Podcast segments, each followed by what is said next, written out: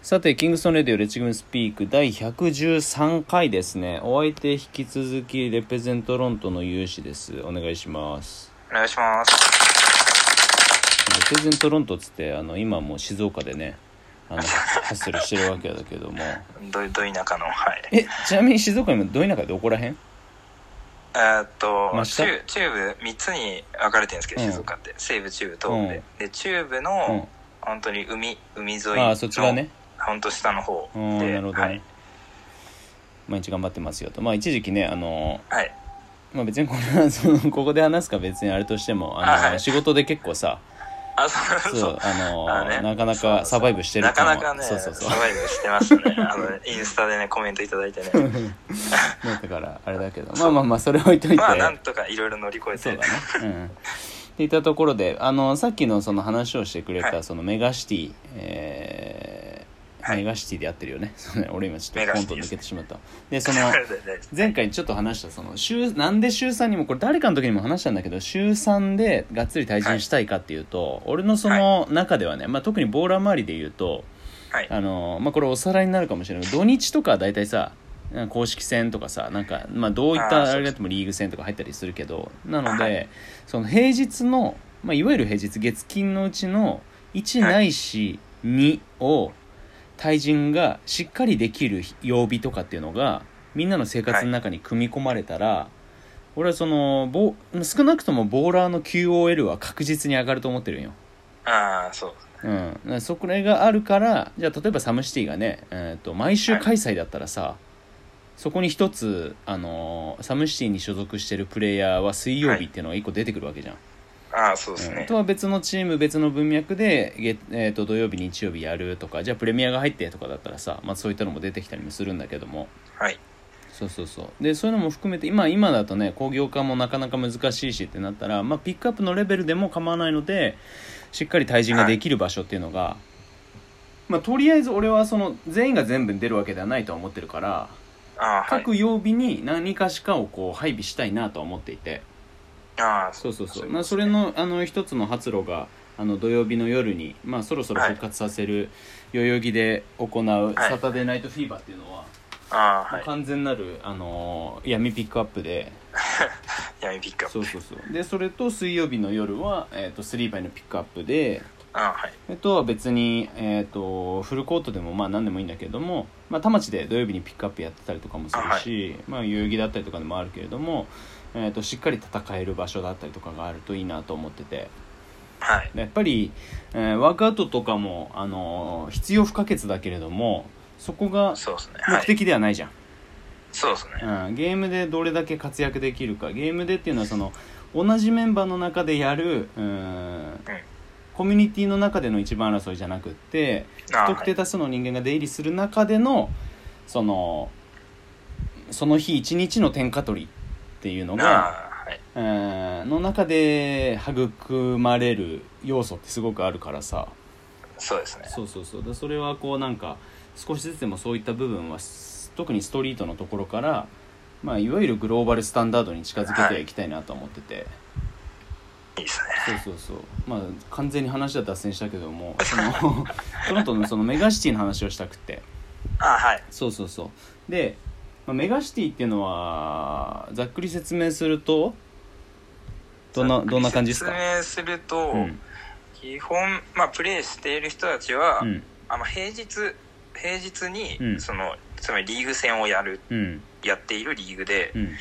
でまあプレイヤーは全員まあ社会人だったり働いてきて、うんちゃんと定時で終わら終わるっていうなんですかね、まあ、仕事終わって、うん大体7時とかうん6時とかそこら辺からうん3試合ぐらい組まれて、うんこう毎週のようにあるっていう感じで、まあ中にはまあもちろん大学のレベル高いリーグになると、うんその結構そこの大学、うんトロントの大学の部活でやってるようなプレイヤーがうん来たりうんっていうそのリーグのメガシティの中でうもんレベル分けがされていてリそうーだグで、ねそれが月曜日のリーグなのかでうん木曜日のリーグっていう感じにでそこにまあフリーエージェントとして入る人もいれば、うんそこでチームを組んで、うんそのリーグにうん参入してくるっていううんパターンがありますうね。ーんそうだよねな結構はい、海外ってそういうのあるじゃんありますね。うんその準公式っていうか、まあ、草リーグなんだけど、えっとずそうなんっでとすよ昔からあるさ、まあ、ドゥルーとかでも結局そんなもんだからさああ、はい。そういうのってなかなか日本だとね平日にななガんチかのそうゲーですムねみたいね。なさ そそこは衝撃でしたね。やっぱり、日そうだ本、日本じゃ無理だろうっていうぐらい、ちゃんと来ますからね。そのそうなんだよね働いてる人たちうが、んうん普通に平日の夜に、7時とか6時ぐ らいに、うんスーって体育館にちゃんと来て、うんちゃんとしたリーグ戦を、うんま毎週毎週やれるっていうのが、うんあ、すごいな、この環境は、と思いましたね。そうだよねそういう意味じゃどうなんだろうななんか俺日本でも全然できるとは思っててまあ裏を返してしまえばさ例えば週に1回火曜日に練習ありますよって言ってるチームが仮にあるとしてはい。でそこにはみんなそれなりに来たりはするじゃんあ、そうですね。でそれはいがそのリーグになってるってだけだったりはするからさ、あ、そうですね。あうれん、はいであのー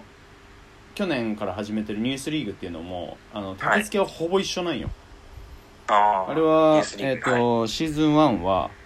えっと毎週木曜日にやってたんだけども、あやってましたね。はいそうそうそうでピックアップ、まあ、チームの作り方はちょっと変わってるけれどもはい。みたいな形で来れば、えっとレフェリー2人ついてて、えっと得点だったり記録もしっかり取って、あーえっとその間はメンバー。固定されててっていうそうそうそうでそういうのは俺は絶対にあった方がいいと思うし、そうですうね。ん、なそれが短期リーグだったとしてもな短期リーグならなおさらその期間限定のチームでどうそのチームとしてまとまって勝つのかっていう、はい。そのみんなのプレイヤーとしての奥行きの深さをこう作ることができるからさ、そうですうね。ん、そうなんだだからそういう意味だとメガシティとかみたいなあとはニューヨークの特にウィンターリーグはい。今だとゴートリーグとかうん。あうんいろんなのがやってたりするけどは結構参考にしててあー、そううんですね。でもメガシティは結局有志がいた時はリーグのあれは4つぐらいなんだっけと、月、月か、うん木、あれ3つか4つ、3,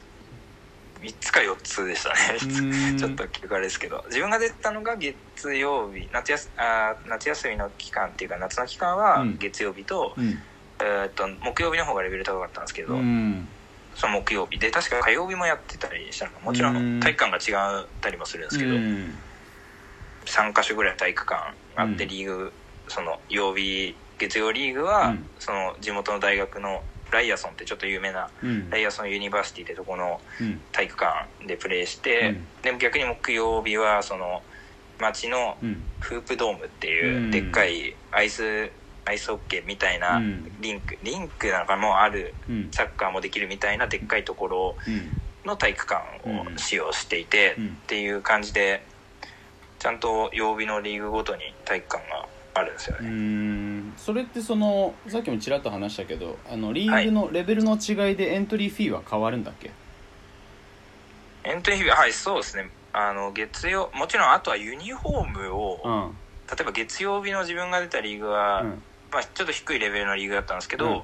ユニフォーム上下じゃなくて例えば T シャツナンバリング付きの、ううんん、とタンクトップっうんてなるともちろんフィーも下がるうんし逆に木曜日出たレベルの高い方はうんもう上下しっかり名前も入れれて、へえうん上下ユニフォームを作ってもらえるから、うんその多少多分その分もあるし、うんまあ、あとは体育館のうんもちろん使用の関係もあると思うんですけど、うんまあ、多少変わったりはしますね。なはるいほどね、えその番、えっと名前入れられるのってさ番号も選べんの、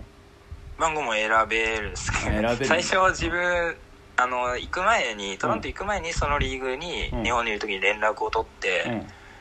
で名前とかその番号うんうんとかもうん言ったんですけど、うん初め行った時は、うんあの自分1番が良かったんですけど、うんもう 2, 2番渡されて、うんあそう最初13番渡されてみたいなやっぱりそこのああなるほどねありますよねそこのあまあ、日本だったら割ともしかするとそういうのやったらちゃんとこうあるかもしれないですけうど、ん向こう割と適当なところー まもああるんでそうだねあそうそうもうなんなら名字間違えられたりとかあうの、ん三浦っていう名前をムイラっていう MU から始めら れて結構 本当そういう時もそういうこともあって、ままあねあ、最後はちゃんとねうん訂正して帰ってこれたんですけど、まあ答え認識してもらえればね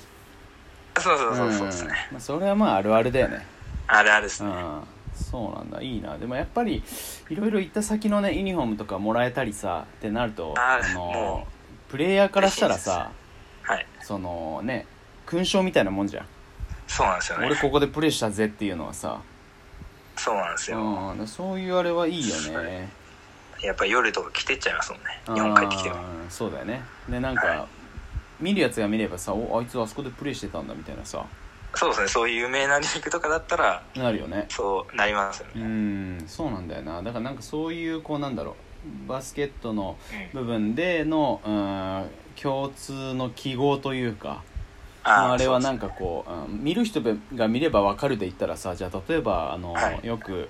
まあ、自衛隊はどうかわかんないけどアメリカの軍隊とかがさ、こうワッペンとかのさちょっとしたデザインの違いあーはでポジションの違いが変わあるじのゃんポジションの違いそうそうそうあありますねうん、それみたいなもんでさいやあいつ着てんのさ、別にスポーツウェアとして見るのかあの K54 のあのユニフォームのってなるのか全然違うじゃんそうですよね、うんやっぱ見る人が見たらわかるみたいそうなそうそうだからそういうなんかちょっとあのーニヤッとできる部分俺もあの日々の中にどれだけニヤッとできる時間をあー一瞬を増やすかが人生の豊かさにつながると思ってるのでなるほどはいそうそうそうだからねバスケにおいてはそういったあニュースでもじゃあシーズン1と2ユニフォーム変えて、はいじゃああのシーズンのユニフォームじゃんみたいなのとかがもし仮にねあー分かるようになってきた生まれらてきてそうですねはいうん面白くなってはくるよなんかいいなですねと思ってまあ俺は少なくとも満足だなと思ってあはいなのでちょっとえっ、とその次にトロントの、えー、とメガシティもそうだけどラプターズあは いあの部分の話をちょっといろいろしていきたいのではいお願いしますお願いします